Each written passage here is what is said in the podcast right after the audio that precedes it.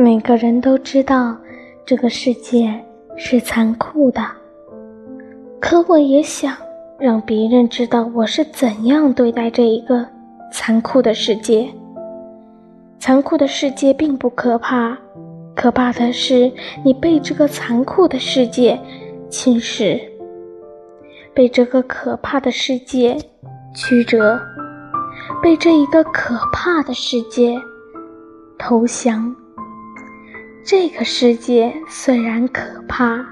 可是我们也可以让这个世界在我们的努力下变得越来越好，让这个可怕的世界被我们变得令人憧憬、令人向往。所以，为了这一个未来，我们一定要通过我们的努力。改变这一个世界，改变人类的命运。